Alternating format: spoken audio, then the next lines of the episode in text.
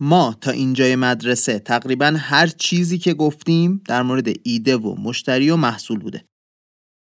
این حرفا قشنگ نشون میده که به نظرمون چه بخش بزرگی از استارتاپ همین موضوع است. ولی خب همه داستان که این نیست. یه چیزای دیگه هم وجود داره که درسته که کمتر مهمن ولی اگه درست بهشون رسیدگی نکنیم همین چیزا استارتاپمون رو زمین می‌زنه. توی این اپیزود می‌خوایم در مورد مفاهیم اولیه مالی صحبت کنیم و بفهمیم چه چیزایی رو از دنیای مالی باید بدونیم که استارتاپمون سر پا بمونه.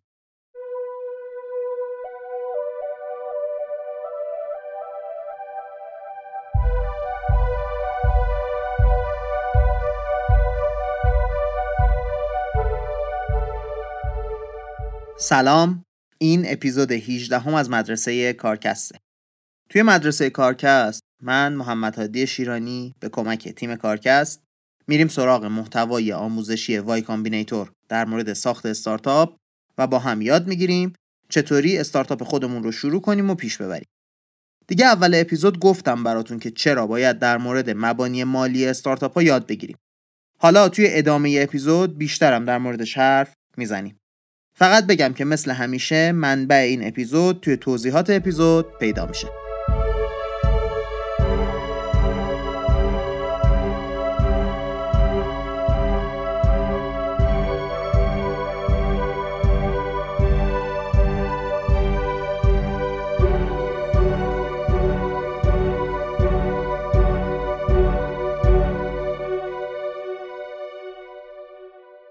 خانم کریستینا تو که این اپیزود رو درس میده میگه که من حدود دو هزار تا شرکت توی Y Combinator رو بهشون کمک کردم تا الان. یه عالم شرکت دیدم که موفق شدن. یه تعداد زیادتری هم شرکت که ناموفق بودن. این چیزی که اینجا می‌خواد بهمون به یاد بده از تجربه مفصلش با همین شرکت ها میاد. هدف این ارائهش اینه که اشتباه های رایج رو که باعث میشه شرکت ورشکست بشه بهمون یاد بده. اولین چیزی که باید بدونیم البته قبلا هم یه اشاره هایی کردیم بهش. پول توی هر کسب و کاری مثل خون توی بدن میمونه. فرقی نداره که داریم در مورد دست فروش کنار خیابون صحبت می‌کنیم یا در مورد یه استارتاپ. پول که تموم بشه بازی تمومه. ورشکست میشیم. تموم میشه میره. اتفاقا خیلی هم سخت نیست که یهو به خودمون بیایم ببینیم پولمون تموم شده. خیلی از استارتاپ ها وقتی متوجه میشن که پولشون قطعا قبل از موفقیت تموم میشه که دیگه خیلی دیره و کاریش نمیشه کرد. پس درسته خیلی حرف ساده ای به نظر می‌رسه این چیزی که داریم میگیم. مثل همیشه. ولی شیطان توی جزئیاته. خب حالا بیایم حرفمون رو بشکنیم به دو بخش. یکی اشتباهایی که اوایل کار بیشتر مرتکب میشیم و یکی هم اشتباهایی که وقتی میریم جلو ممکنه مرتکب بشیم. توی تیکه اول که میشه اشتباه های اول کار در مورد این حرف می‌زنیم که چه اعدادی رو در مورد وضعیت مالی شرکتمون باید بدونیم. چند وقت یه بار باید این عددا رو چک کنیم و اینکه ببینیم هزینه هامون رو درست داریم تخمین می‌زنیم یا زیادی خوش بینیم در مورد اشتباهات مراحل بعدی هم در مورد برون سپاری صحبت می‌کنیم اینکه زیادی سریع آدم استخدام کنیم و اینکه وقتی شرایطمون خوب نیست جذب سرمایه کنیم. خب مشکل اول. مشکل اول اینه که اصلا ندونیم چه اعدادی مهم هستن. سه تا چیز هستن که حتما حتما باید بدونیمشون. چند تا چیز هم هستن که باید خودمون حسابشون کنیم. چیزایی که باید بدونیم اینا. موجودی حساب. پولی که به حساب وارد میشه و پولی که از حساب خارج میشه. هیچ چیز عجیبی نیست دیگه. نه حسابدار می‌خواد نه برنامه خاصی می‌خواد هیچی. فقط یه سری عددن که می‌تونیم اصلا از نرم افزار بانک هم بگیریمشون خودمون. چه عددایی؟ پولی که وارد میشه پولی که خارج میشه موجودی حساب. حالا این عددا رو که بدونیم باهاشون می‌تونیم burn rate نرخ رشد و default alive بودن رو حساب کنیم. حالا دونه دونه توضیح میدم این مفهوم یعنی چی. عمدنم ترجمه نکردمشون. چون گنگ میشه ترجمهشون به نظرم. آدم رو گیج می‌کنه. من اصلا از اون دسته آدمایی نیستم که فکر می‌کنم همه چیز رو باید فارسی بگیم. بعضی چیزا فارسی گفتنشون فقط گیج کننده است. بگذریم. پس یه چیزایی رو هم می‌تونیم با موجودی حساب و پول ورودی و پول خروجی حساب کنیم. خب از برن شروع کنیم. معنیش میشه سوزوندن. یعنی شما چقدر پول دارید در میارید منهای پولی که دارید خرج می‌کنید. راحت دیگه. نشون میده موجودی حساب بانکی شما با چه سرعتی داره کم میشه. پولی که در میارید چقدر از خرجتون کمتره. مثلا می‌تونیم اختلاف موجودی اول ماه قبل رو با الان نگاه کنیم و ببینیم چقدر پول از دست دادیم توی این مدت. مثلا شما فرض کنید ماه پیش 50 میلیون خرج کردید 20 میلیون درآمد داشتید. پولی که سوزوندید یا همون برن ریت براتون میشه 30 میلیون تومن حالا اگه شرکت شما یه طوریه که هزینه ماهیانه خیلی متغیری داره مثلا یه ماهی یه خرج زیاد داشتید یه دستگاه گرون خریدید یا هر چی می‌تونید بیاید چند ماه پشت هم رو در نظر بگیرید میانگین این برن ریت ها رو بهش توجه کنید. چون که اونطوری می‌تونید حس دقیق تر و درستتری داشته باشید نسبت به این عدد. خب برن ریت رو فهمیدیم می‌دونیم حالا می‌تونیم رانوی رو ازش حساب کنیم. حالا رانوی چیه؟ یعنی با این پول که الان داریمش تقریبا چند ماه دیگه می‌تونیم بریم جلو. رانوی هم چیز ساده یه دیگه از تعریفش معلومه. میگه با این پولی که داریم و با این حجم برن ماهیانه ما استارتاپمون چقدر دیگه زنده است؟ حساب کردنش هم که کاری نداره دیگه. میشه تقسیم کردن کل پولمون به برن ریتمون. مثلا اگه توی همون مثال قبلی 120 میلیون تومن توی بانک داشته باشیم شرکتمون سه ماه دیگه زنده میمونه. به این پس میگیم رانوی. باید حواسمون باشه که این عدد رانوی رو داریم برای خودمون حساب می‌کنیم دیگه. نمی‌خوایم یه کاری کنیم باهاش که همه چیز خوب به نظر بیاد. می‌خوایم واقعا ببینیم اوضاع چطوریه. پس اگه شروع کنیم در موردش به خودمون دروغ بگیم خیلی عواقب وحشتناکی داره. یعنی مثلا بیایم بگیم این ماه 50 میلیون خرج کردیم حالا حواسمون هست ماه دیگه 20 تومن خرج کنیم. اینطوری نیست داستان. با خودتون باید رو راست باشید. این دروغا باعث نمیشه پولتون دیرتر تموم بشه. فقط باعث میشه حس بهتری داشته باشید امروز و وقتی پولتون نزدیک تموم شدنه اصلا انتظارش رو نداشته باشید. عدد بعدی نرخ رشده چیز خیلی ساده ایه توی اپیزودهای قبلی هم در موردش حرف زدیم. میایم. درآمد این هفته رو از هفته قبل کم می‌کنیم. تقسیم می‌کنیم به درآمد هفته قبلی. همینقدر ساده. پس چی شد؟ درآمد این هفته رو از هفته قبل کم می‌کنیم. تقسیم می‌کنیم به درآمد هفته قبلی. حالا ماهانه هم بخوایم حساب کنیم. جای هفته ماه رو می‌ذاریم دیگه. کار خاصی نداره که. از اهمیت نرخ رشد هم از فصل یک داریم حرف می‌زنیم تا الان. دیگه واقعا فکر نمی کنم تاکید بیشتری بخواد. هزار بار در موردش حرف زدیم. آخرین عددی که می‌خوایم یاد بگیریم حساب کنیم اینه که شرکتمون دیفالت الایف هست یا نه. ترجمهش میشه شرکتمون به خودی خود زنده هست یا نیست. ایده اینه که اگه با همین سرعتی که داریم رشد می‌کنیم رشد کنیم و هزینه هامون ثابت بمونه آیا این شرکت انقدر پول داره که به سود برسه یا قبلش ورشکست میشه؟ ایده معلومه دیگه. یه تلفیقی از همه عددهایی که گفتیمه. تازه ساده سازی هم شده چون هزینه رو داره ثابت می‌گیره. یه ماشین حساب برای حساب کردنش توی توضیحات اپیزود گذاشتیم که اگر دوست داشتید بتونید راحت و سریع حساب کتاباش انجام بدید. حالا اگه شرکت default alive نباشه چی میشه؟ هیچی. شما پول کافی برای اینکه ورشکست نشید قبل سودده شدن ندارید و یا باید هزینه ها رو کاهش بدید یا رشد رو افزایش بدید یا اینکه برید دنبال سرمایه جدید. خیلی خیلی خوبه که شرکت همیشه default alive باشه. حالا چرا؟ چون که وقتی شما پول ندارید و می‌دونید اگه سرمایه گذار پیدا نکنید میمیره شرکتتون خیلی تحت فشارید. وقتی تحت فشار باشید به پیشنهادهای بد سرمایه گذاری مجبور میشید تن بدید تا بتونید شرکتتون رو زنده نگه دارید. ولی وقتی سودده شدید آزادی عمل دارید. وقتی دستتون بازه دیگه می‌تونید منتظر اون سرمایه گذار درجه یکی که لیاقتش رو دارید بمونید. اینطوری خیلی اوضاع براتون بهتر میشه. پس default alive بودن یه چیزیه که خیلی فایده داره و باید تلاش کنیم بهش برسیم. ممکنه البته این default alive بودن اینطوری نباشه که در این لحظه هستیم ما باید یه طوری باشه که بدونیم اگه لازم باشه می‌تونیم ساختار شرکت رو خیلی سریع تغییر بدیم تا تبدیل به default alive بشیم. یعنی چی حالا؟ یعنی مثلا الان داریم یه عالمه پول خرج می‌کنیم برای marketing که رشد شدید و سریع داشته باشیم. حالا اگه پول نداشته باشیم ممکنه همین مشتری های حال حاضرمون بتونن default alive نگهمون دارن و لازم نباشه marketing عجیب و غریبی بکنیم. اینم خودش میشه یه جورایی default alive بودن دیگه. فیتیله marketing رو که بکشیم پایین شرکت دیگه خود به خود زنده است. پس default alive بودن چی شد؟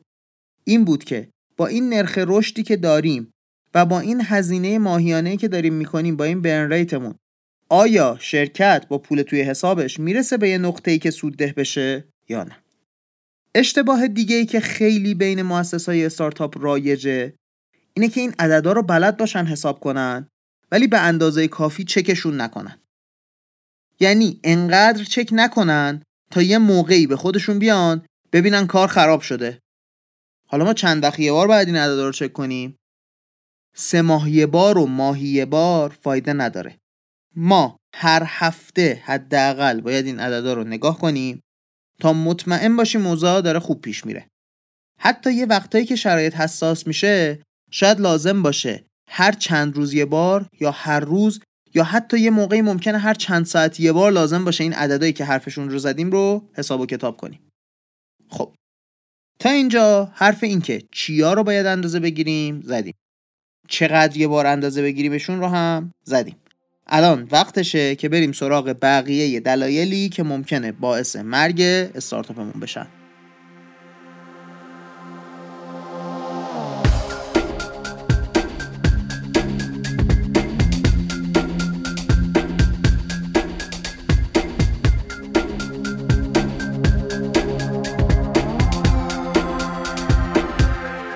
خب در مورد اینکه چه عددهایی رو چند وقت بار حساب کنیم حرف زدیم. در مورد این چیز سومی هم که می‌خوام بگم یه کمی قبل از این حرف زدیم. چی؟ اینکه هزینه ها رو کمتر از چیزی که هستن در نظر بگیریم. یه جوری انگار داریم در مورد هزینه ها به خودمون دروغ میگیم. ولی یه وقتایی هست که داریم دروغ نمیگیم. حواسمون نیست به یه سری چیزا. مثلا چی؟ مثلا اینکه داریم به خودمون حقوق نمیدیم یا حقوق خیلی کمی میدیم و کلی کار می‌کنیم. وقتی سرمون شلوغ بشه بخوایم برای اون کار کسی رو استخدام کنیم باید حقوق بیشتری نسبت به امروز خودمون بدیم تا اون کار رو انجام بده. پس هزینه ها که فرض کرده بودیم توی default alive ثابتن در واقع همچین ثابت هم نیستن. تازه فقط خود حقوق نیست که فضای کار می‌خواد اون شخص شاید نیاز به خریدن تجهیزات داشته باشه. طبق قانون کار شما باید بیمه بدید سنوات بدید ایدی بدید. خلاصه که یه کارمند برای استارتاپ حدود یک و نیم تا دو برابر حقوقش آب می‌خوره. پس یه اشتباه اینه که حواسمون به اینکه این چیزا هزینه رو زیاد می‌کنن نباشه. یه هزینه دیگه هم هست که گرون میشه و اونم هزینه تبلیغاته. هرچی میریم جلوتر آدمایی که می‌خوان جذب استفاده از محصول یا سرویس ما بشن مقدار دردشون کمتر میشه. مشکلی که ما براشون حل می‌کنیم کمتر و کمتر عذاب آور میشه. نتیجه میشه این که باید بیشتر خرج تبلیغات بکنیم تا قانع بشن بیان و از محصول ما استفاده کنن. پس حواسمون باید به این قضیه هم باشه که هزینه تبلیغات قرار بیشتر بشه به ازای هر مشتری. مشکل چهارمی که می‌خوایم ازش حرف بزنیم اینه که مسئولیت های مهم مالی رو بدیم به دیگران. حالا یعنی چی این حرف؟ یعنی شما وقتی یه ذره میرید جلو سرمایه می‌گیرید دیگه از نظر ارزش زمانی نمیارزه که وقت مؤسسا صرف حسابداری بشه. این میشه که احتمالا یه حسابدار پاره وقت استخدام می‌کنن که کارهای حسابداری رو انجام بده. این کار هیچ مشکلی هم نداره. چی مشکل داره؟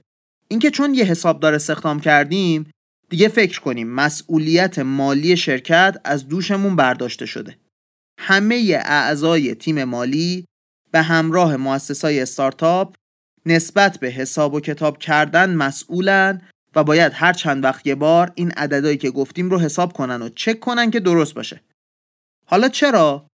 چون حسابداری که شما میارید احتمالا شغلش حسابداری نیست که. اصلا گیریم که باشه. ذات هر کسب و کاری با کسب و کارهای دیگه فرق داره. اون کسی که آوردید به همه جزئیات کسب و کار شما وارد که نیست. بعد چی میشه؟ ممکنه یکی از این عددا اشتباه حساب بشه.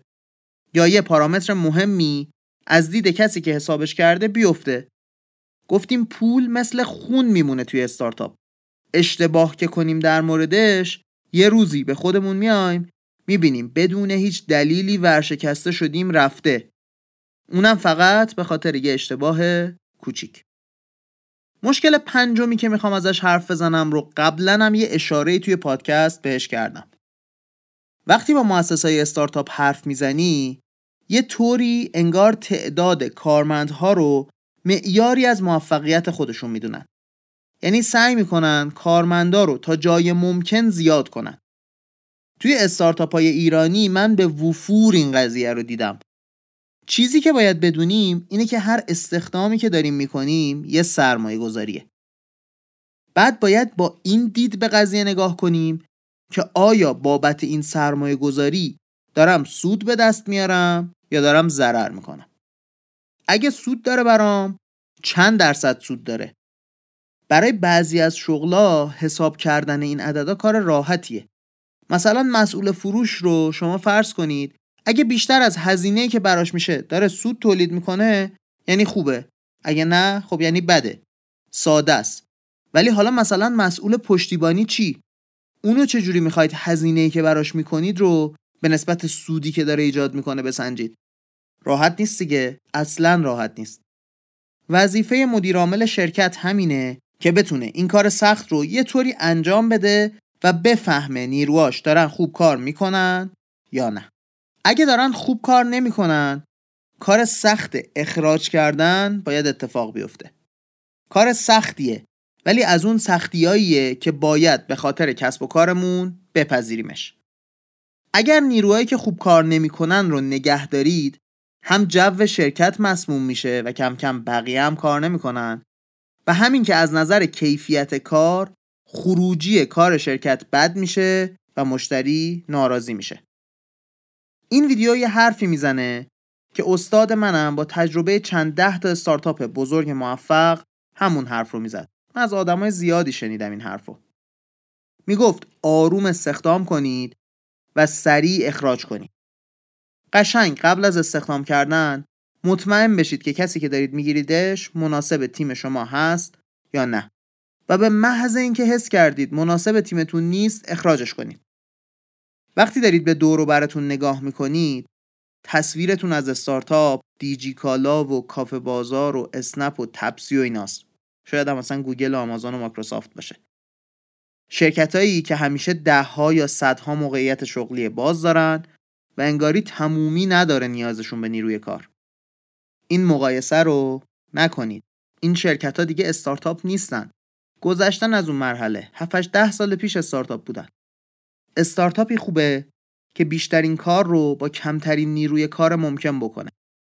نیفتید توی این دام که برای درآمد شرکتتون یه چاله بزرگ به اسم حقوق بکنید و به محض اینکه کوچکترین مشکلی براتون پیش بیاد نتونید حقوق نیروی کار رو بدید و اوضاع خراب بشه.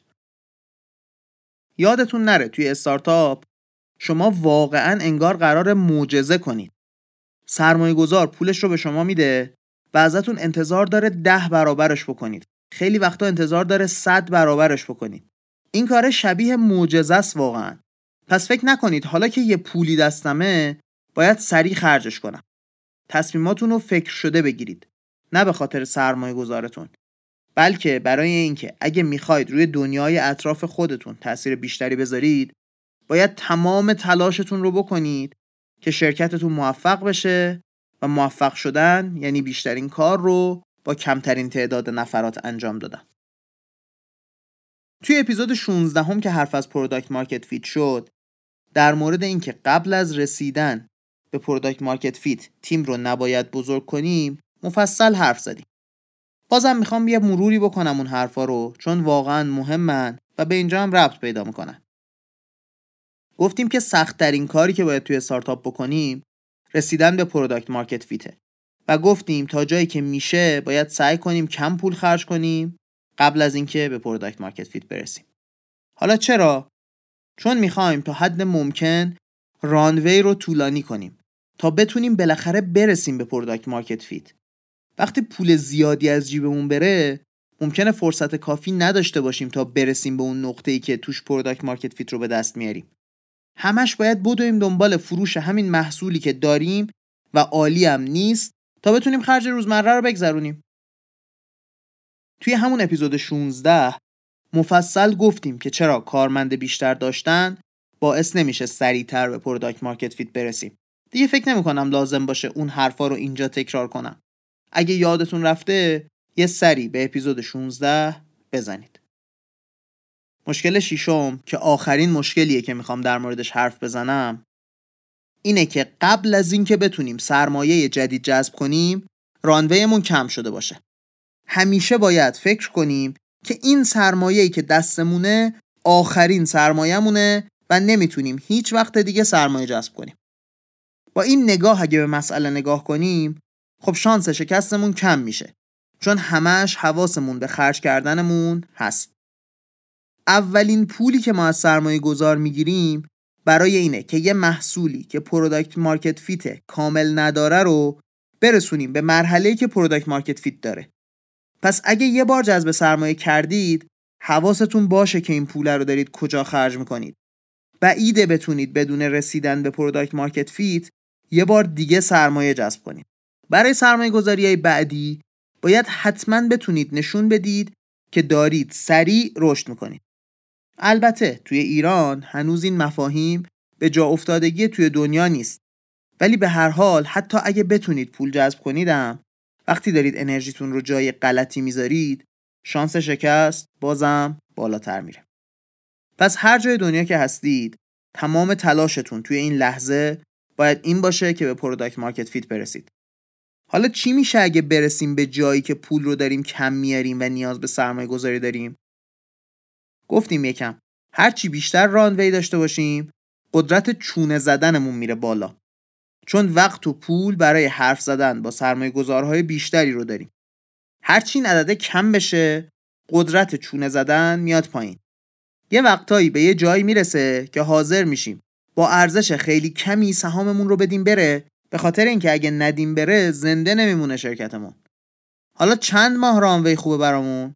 روی چقدر بریم دنبال پول؟ بهترین جایی که می‌تونیم قرارداد رو به نتیجه برسونیم وقتیه که هنوز یه سال رانوی داریم.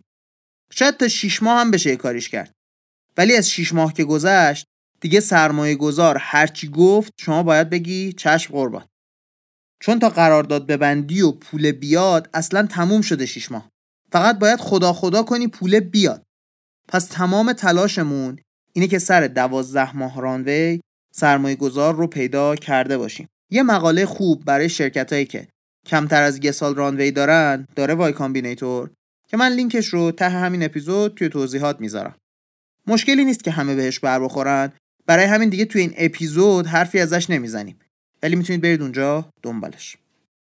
خلاصه اون مشکلاتی که اول اپیزود در موردشون حرف زده بودیم رو دیگه تموم کردیم. الان وقتشه که حرفامون رو یه جنبندی کلی بکنیم.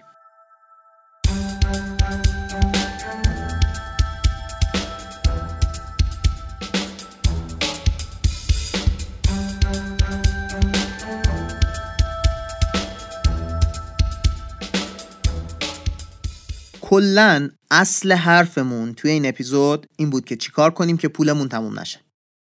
اولین حرف این بود که همیشه باید موجودی حساب بانکی و رانوی رو بدونیم.